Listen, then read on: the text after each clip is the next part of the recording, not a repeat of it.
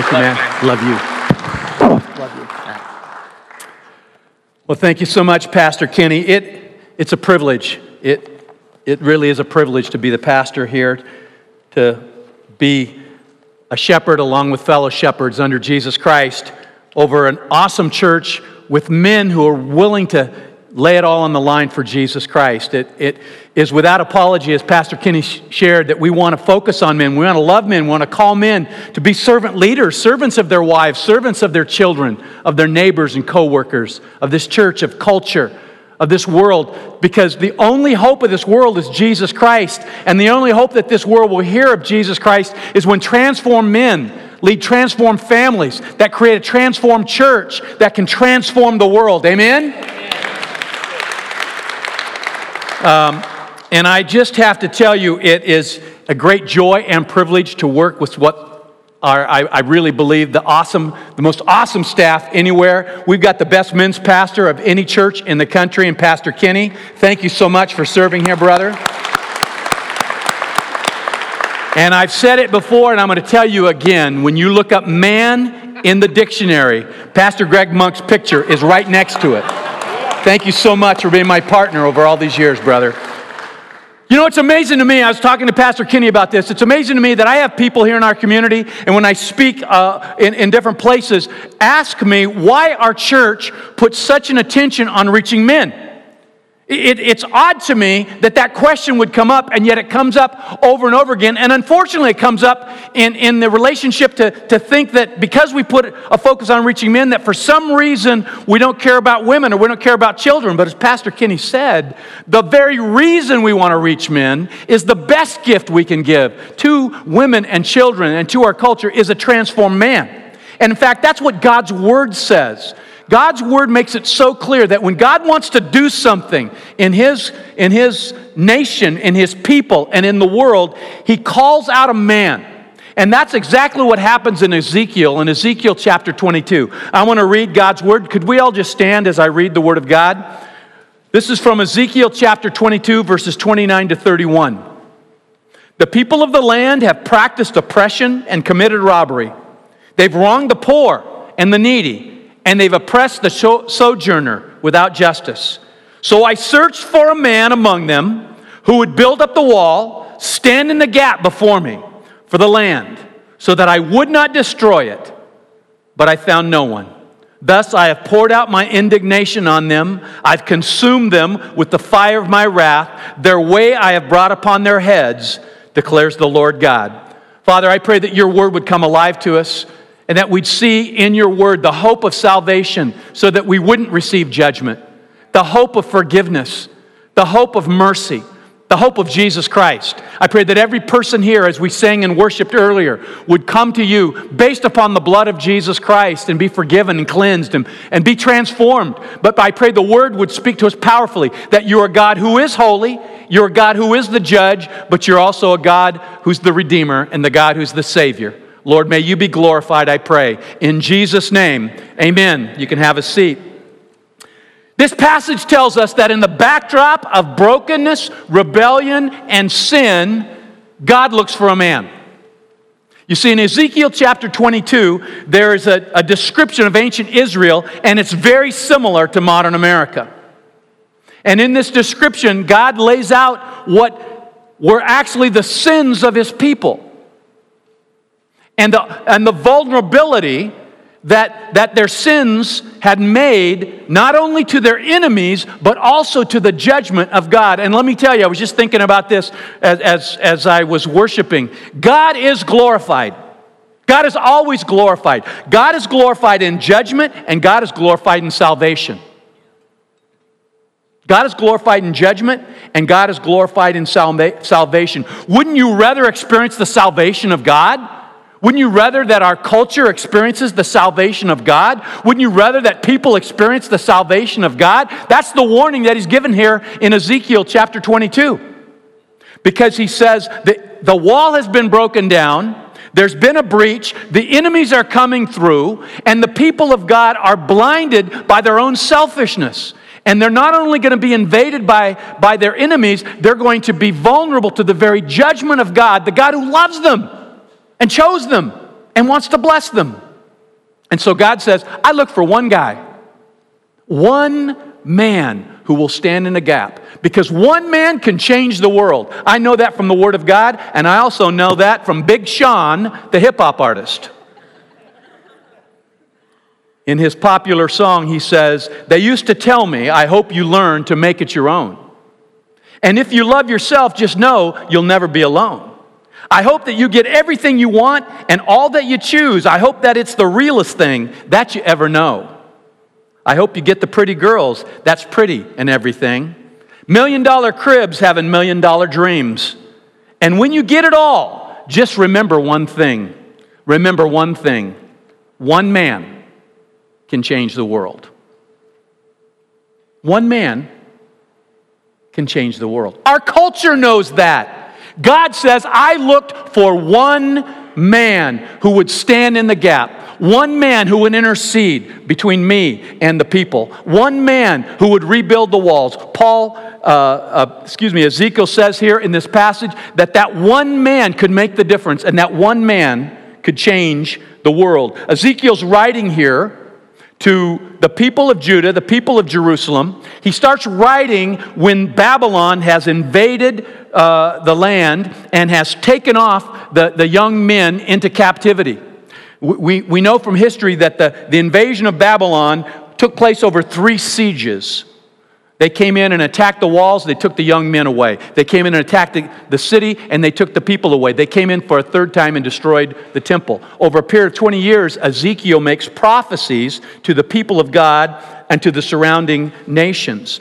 And in Ezekiel 22, he recounts the very sins of the people that occasioned their judgment from the surrounding nation and the potential judgment from God Himself. And He says in Ezekiel 22 that there was violence, there was idolatry, there was political and economic corruption. There was a breakdown in the family. There was injustice towards the foreigner and the orphan and the widow. There was a despising of that which is holy. There was immorality and, and economic extortion. The people forgot God and blasphemed God. The religious leaders were corrupt and failed to deliver the true message of God. The political leaders were, were corrupt and led the people into immorality and idolatry. And the common people were corrupt and there was inhumanity towards their, their fellow human beings, and there was materialistic and violent driven behavior. Ancient Israel was not that much different from modern America. And God said then, and God is saying now, I, I, look for a man who will stand in the gap, who will build up the wall, who will intercede before me and before the people. It's, it's like in the movie 300 where the Persians are invading Greece. And in order to get to, to the people to, to take over the nation, they have to come through a narrow pass.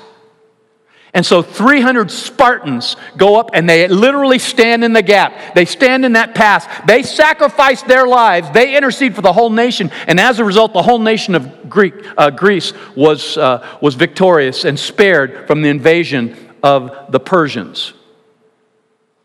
God says, that there's a wall of His protection, there's a wall of His grace, there's a wall of His presence. But there's a breach in the wall. And in that breach and in that gap, the enemy can come through. And so he needs someone who will stand in the gap, who will rebuild the wall to protect the people. He looks for someone. He looks for a man. He looks, he looks for gap standers.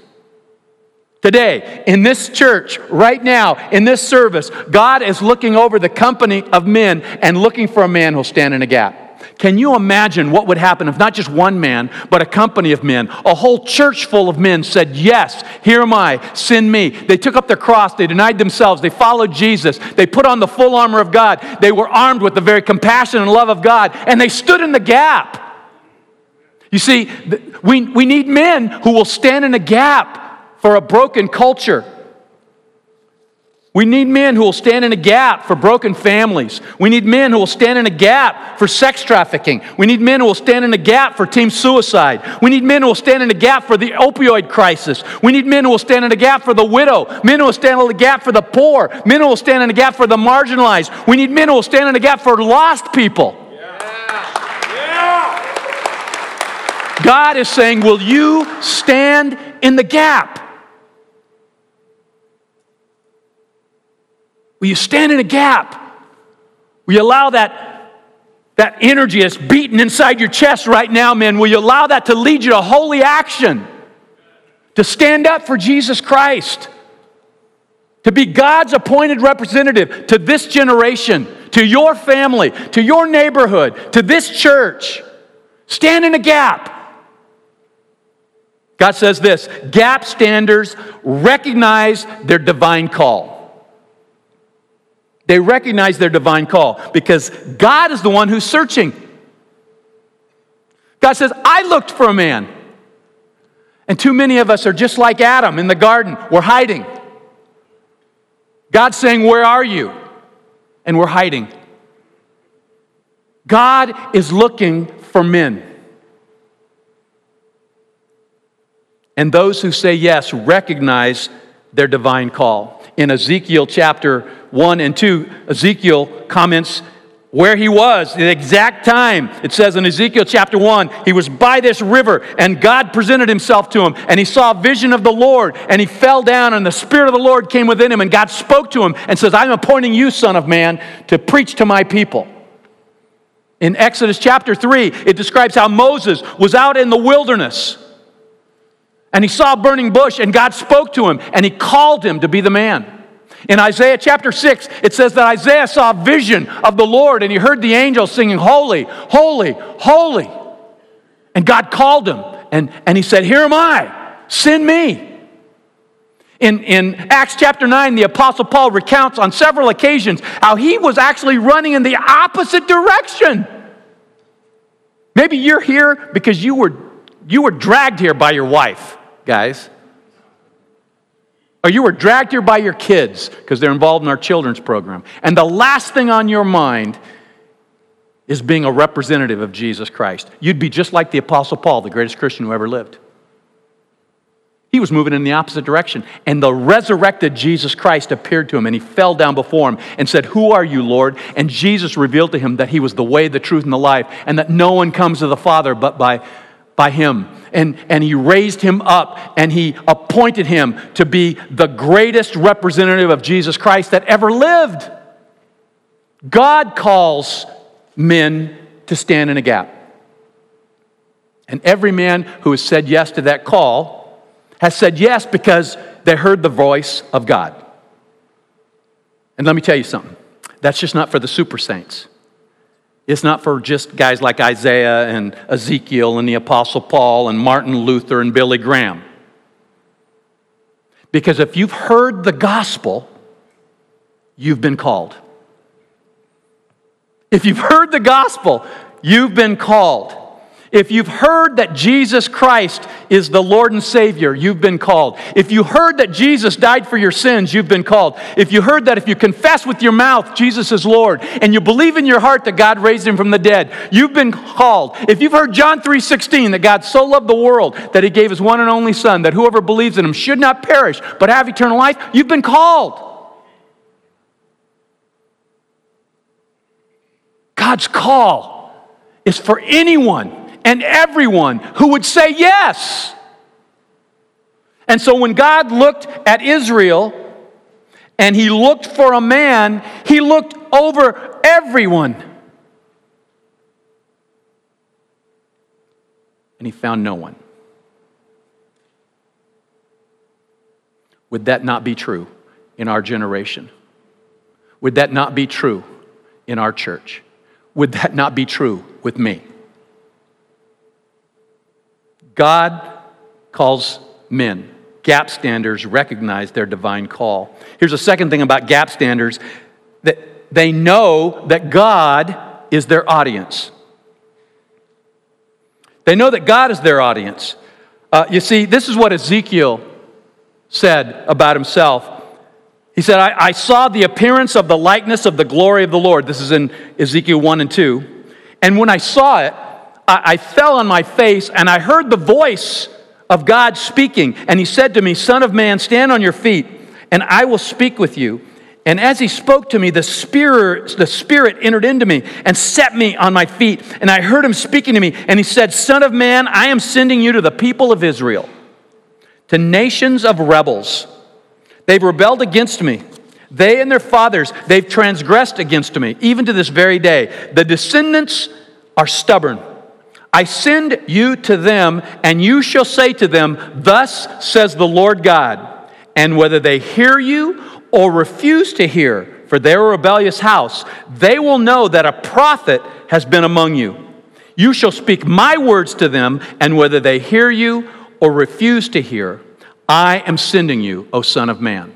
Did you catch that? God, God, says, listen, you're going to a people that, that's a tough sell. They're a tough audience. It's like preaching to the wax museum. Believe me, I know what it's like sometimes. Hello, is anybody out there? He says, whether they listen or don't listen, you share with them my words because I'm sending you. You know, you know who Ezekiel's real audience was? It wasn't the people of Israel. You know who his real audience was? God. You know who your audience is? God. At the end of the day, it's not your neighbor, it's not your boss, it's not your coworker, it's not the person sitting next to you in church. They're not going to judge you. At the end of the day, you know, all of us, we're going to stand before God, and He Himself will render a verdict about our lives. God is our audience. God is the one that we're to please. God is the one who's called us. God is the one who's given us a message. God is the one who holds us accountable. That's why the Apostle Paul said, as he wrote to the church at Thessaloniki, over in 1 Thessalonians, he says this in 1 Thessalonians chapter 2. He says, Just as we've been entrusted by God with the gospel, so we speak, not as pleasing men, but God who examines our hearts. See, right now, I'm speaking a message. And, and you know, I, am human. I, I want you to like what I have to say. I, I, I want you to think I'm a good, good preacher. In fact, I'd love it if you thought, that guy's the best preacher I've ever heard. But you know what? You're not my audience. And what you think about this sermon, good or bad, isn't determinative. God's my audience. God's the one who's looking at my heart. You know, I can fool people. Have you noticed that? You can put on a, a, smiley face, you can put on a religious face, you can put on a holy face, you can make people think you're the right stuff. But God looks at our hearts. God knows every thought. God knows what's going on. God knows the confusion. God understands everything. God, it says in Psalm 103, He's mindful that we're but dust. He knows us. And He is our audience. And when God calls us men to men, the men who stand in a gap, whether people support us or don't support us, whether people agree with us or don't agree with us, whether people appreciate it or don't appreciate it, God is our audience. Because God's the one who's called us. Gap standers understand their divine call, and gap standers understand their divine audience. Here's a third thing gap standers know what's at stake. See, the wall has been torn down, there's a breach. That's what God says in Ezekiel chapter 22. And judgment is coming. So, as I told you, the wall in ancient Israel, it represented protection. It represented security. It represented God's presence. It represented God's blessing. And a, and a gap in the wall, a breach in the wall, represented the opportunity for an enemy to invade and to wreak havoc. And God says, being aware that there's a breach and not doing anything about it not only allows the enemy to come in, but you place yourself under God's judgment because you didn't do anything about the problem that you clearly saw existed. So, gap standers, they, they understand what's at stake. Now, think about it. God said this to ancient Israel at a time when they had prominence on earth and the Babylonians were the greatest power on earth. Are the Babylonians the greatest power on earth right now? Simple history question. No. Do you know what happens to nations? They rise and they fall. They rise and they fall, and they rise and they fall. We studied the Romans and their culture when we were in, in school, and we maybe studied the Babylonians, maybe we studied ancient Greece. I wonder if anybody's going to study us.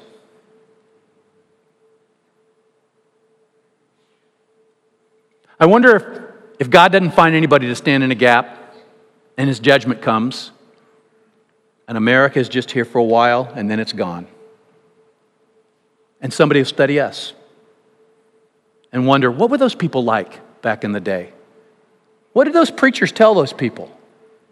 I wonder if future generations of Christians will look back and wonder why didn't any of those people stand in a gap?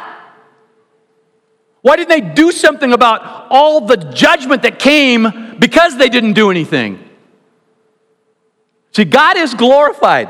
He is glorified. He will either be glorified in salvation or he will be glorified in judgment. And God is saying, He's, he's being so clear here in Ezekiel chapter 22. He said, Listen, the, the wall has been broken down, there's a breach. I'm looking for somebody who will rebuild the wall. I'm looking for somebody who will intercede. I'm looking for someone who will stand in the gap so that not only will the enemy not be able to come in, but my judgment won't come. Gap standers understand what's at stake. You know what Paul said? The Apostle Paul said this in Romans chapter 2 There's coming a day when God will judge the secrets of men's hearts according to my gospel. And men will stand before God and try to defend themselves, but will actually accuse themselves when, according to my gospel, God will judge the secrets of men's hearts. Paul wrote to the, or, the Paul spoke to the Athenians, and Luke wrote about it in Acts chapter uh, 16. My wife and I were just there on Mars Hill in Athens, where the Apostle Paul stood and preached the gospel, and he eloquently describes the good news of salvation. And then he says, And God has appointed a day when he will judge everyone through one man, Jesus Christ, whom he raised from the dead. Did you know the Apostle Paul did not, in any way, shape, or form, shy away from talking about the reality of judgment? When Paul was in prison and, and ultimately made his appeal to Caesar, he was before a guy named Festus and a guy named Felix, and it says that they would want to listen to Paul, and it says Paul spoke to them about righteousness and holiness and the judgment to come. Well, I guess he didn't read how to win friends and influence people. No, there, there's a warning, you see. It wasn't that Paul wanted people to be judged. In fact, he wanted them not to be judged. But in order to get them not to be judged, he warned them about judgment.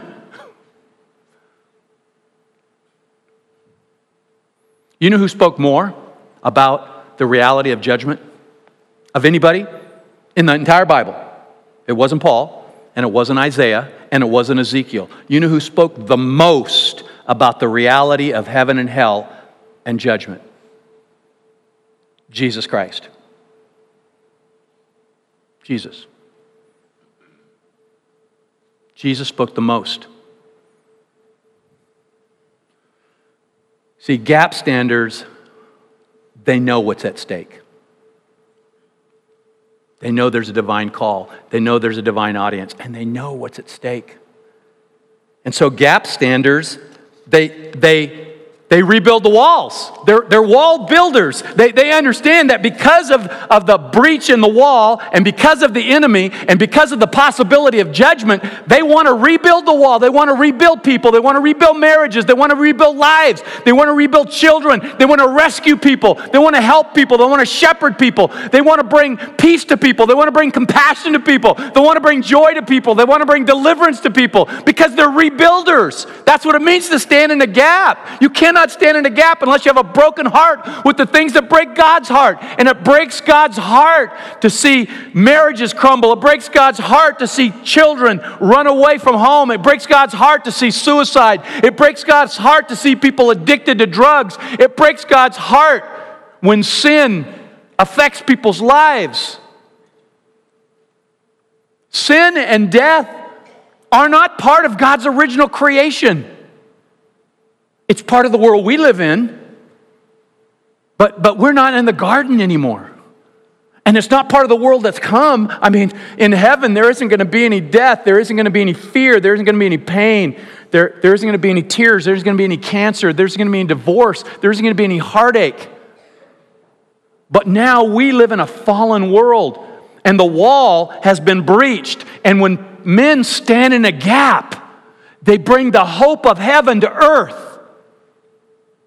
Isaiah describes the ministry of gap standers in Isaiah chapter 58. He says, I'm calling you to loose the chains of injustice, to untie the cords of the yoke, to set the oppressed free, to share your food with the hungry, to provide the poor uh, with shelter, to see the naked and to clothe them I, am calling you to shine your light in the darkness and your righteousness in the furthest places. I'm calling you to have the glory of the Lord be your rear guard, so that when you call, I will answer. And when you ask for help, I will say, Here am I. And if you do away with the yoke of oppression, and if you stop the pointing of the finger, and if you do away with malicious talk, and if you spend yourself on behalf of the hungry, and if you satisfy the needs of the oppressed, then your light will rise in the darkness, and your night will become the noonday. The Lord will guide you always. He will satisfy your needs in a sun scorched land. You will be strengthened in your frame. You'll be like a well watered garden, like a spring whose waters never fail. Your people will rebuild the ruins, and you will raise up the old foundations if you rebuild the wall and stand in a gap. God's looking for men who have humble hearts, who love God more than they love sin, and who'll do whatever it takes to be God's man and rebuild the wall and intercede for the people. God is looking for men who will rebuild broken lives and rebuild broken culture. I was with Pastor Kinney, who led our men yesterday in, in a march for freedom to say no more sex trafficking, not in our generation. And taking the lead from what Pastor Kinney has said, I had someone come up and ask me, Why, why are you men here doing this? Because it was mostly women. But the men of our church were there. And I said, Because men are the problem. And they kind of looked at me shocked. I said, If you have transformed men, you'll no longer have a sex trafficking trade.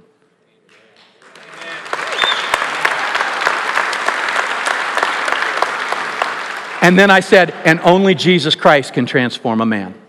And Jesus has transformed my life, so I'm standing here with my brothers to say, we're going to stop. We're going to stop this sex trafficking trade in our generation. We're going to march for freedom.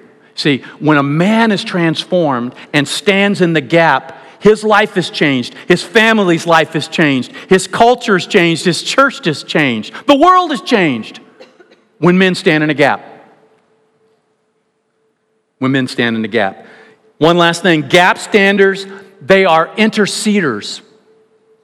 They're interceders. See, God is looking for a man to stand in a gap. He says, Who will stand before me and, and the people. That's what an intercessor does. They, they're, they're, they, they stand before me. So it's like if, you gotta, if you're going to get to these people, you got to go through me.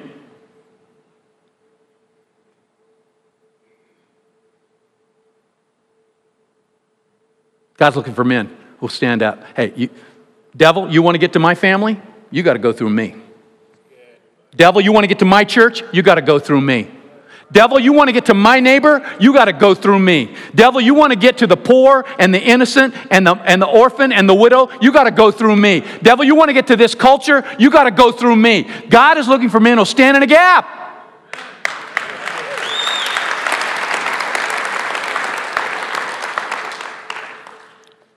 And, and interceders, according to Ezekiel, they intercede by speaking the truth. Now, this is an uncomfortable message, and it gets even more uncomfortable for me as I preach Ezekiel 13. That's the backdrop for this, because this is what God said O people of Israel, your prophets, they're like jackals.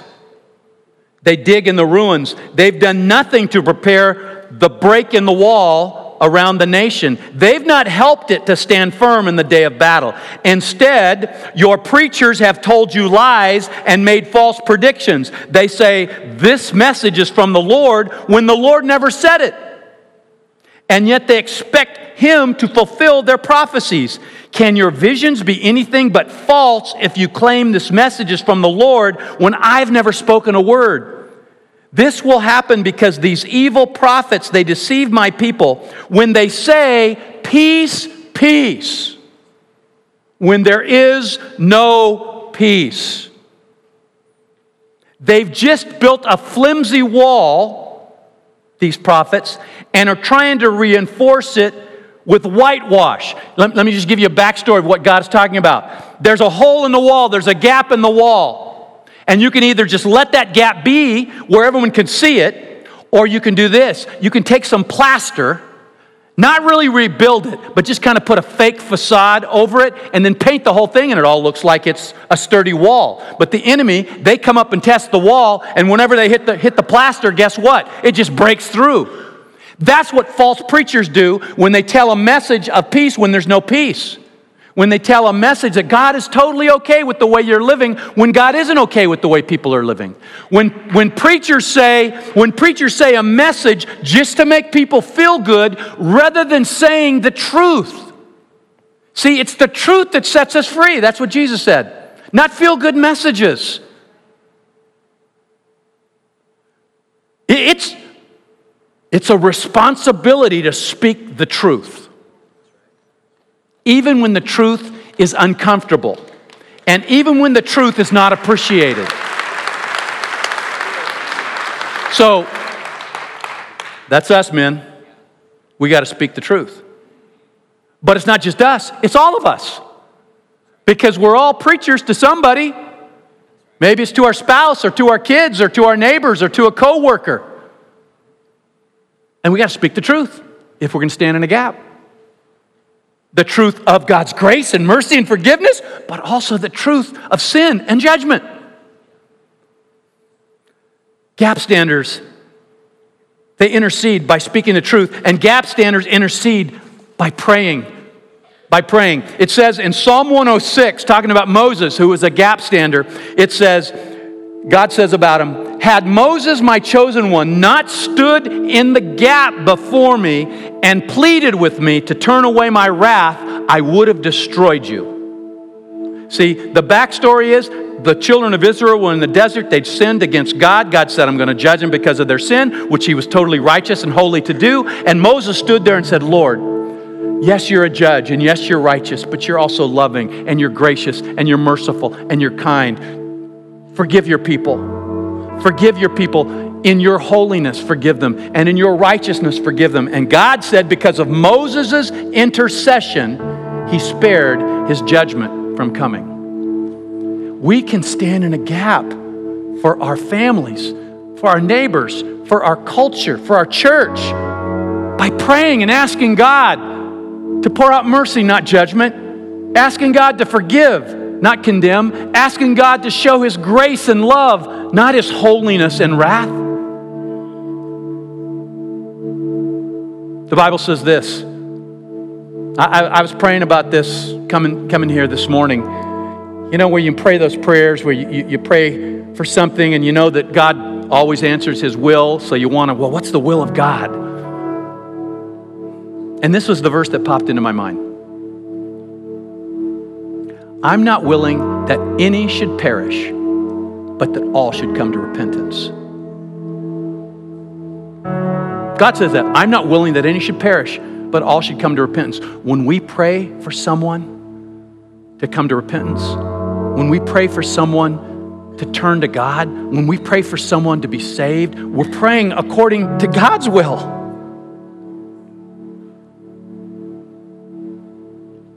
God says in Ezekiel 22, I look for one guy who would speak the truth, build up the wall, have his heart broken with the things that break my heart, stand for the things I stand for, and pray for people.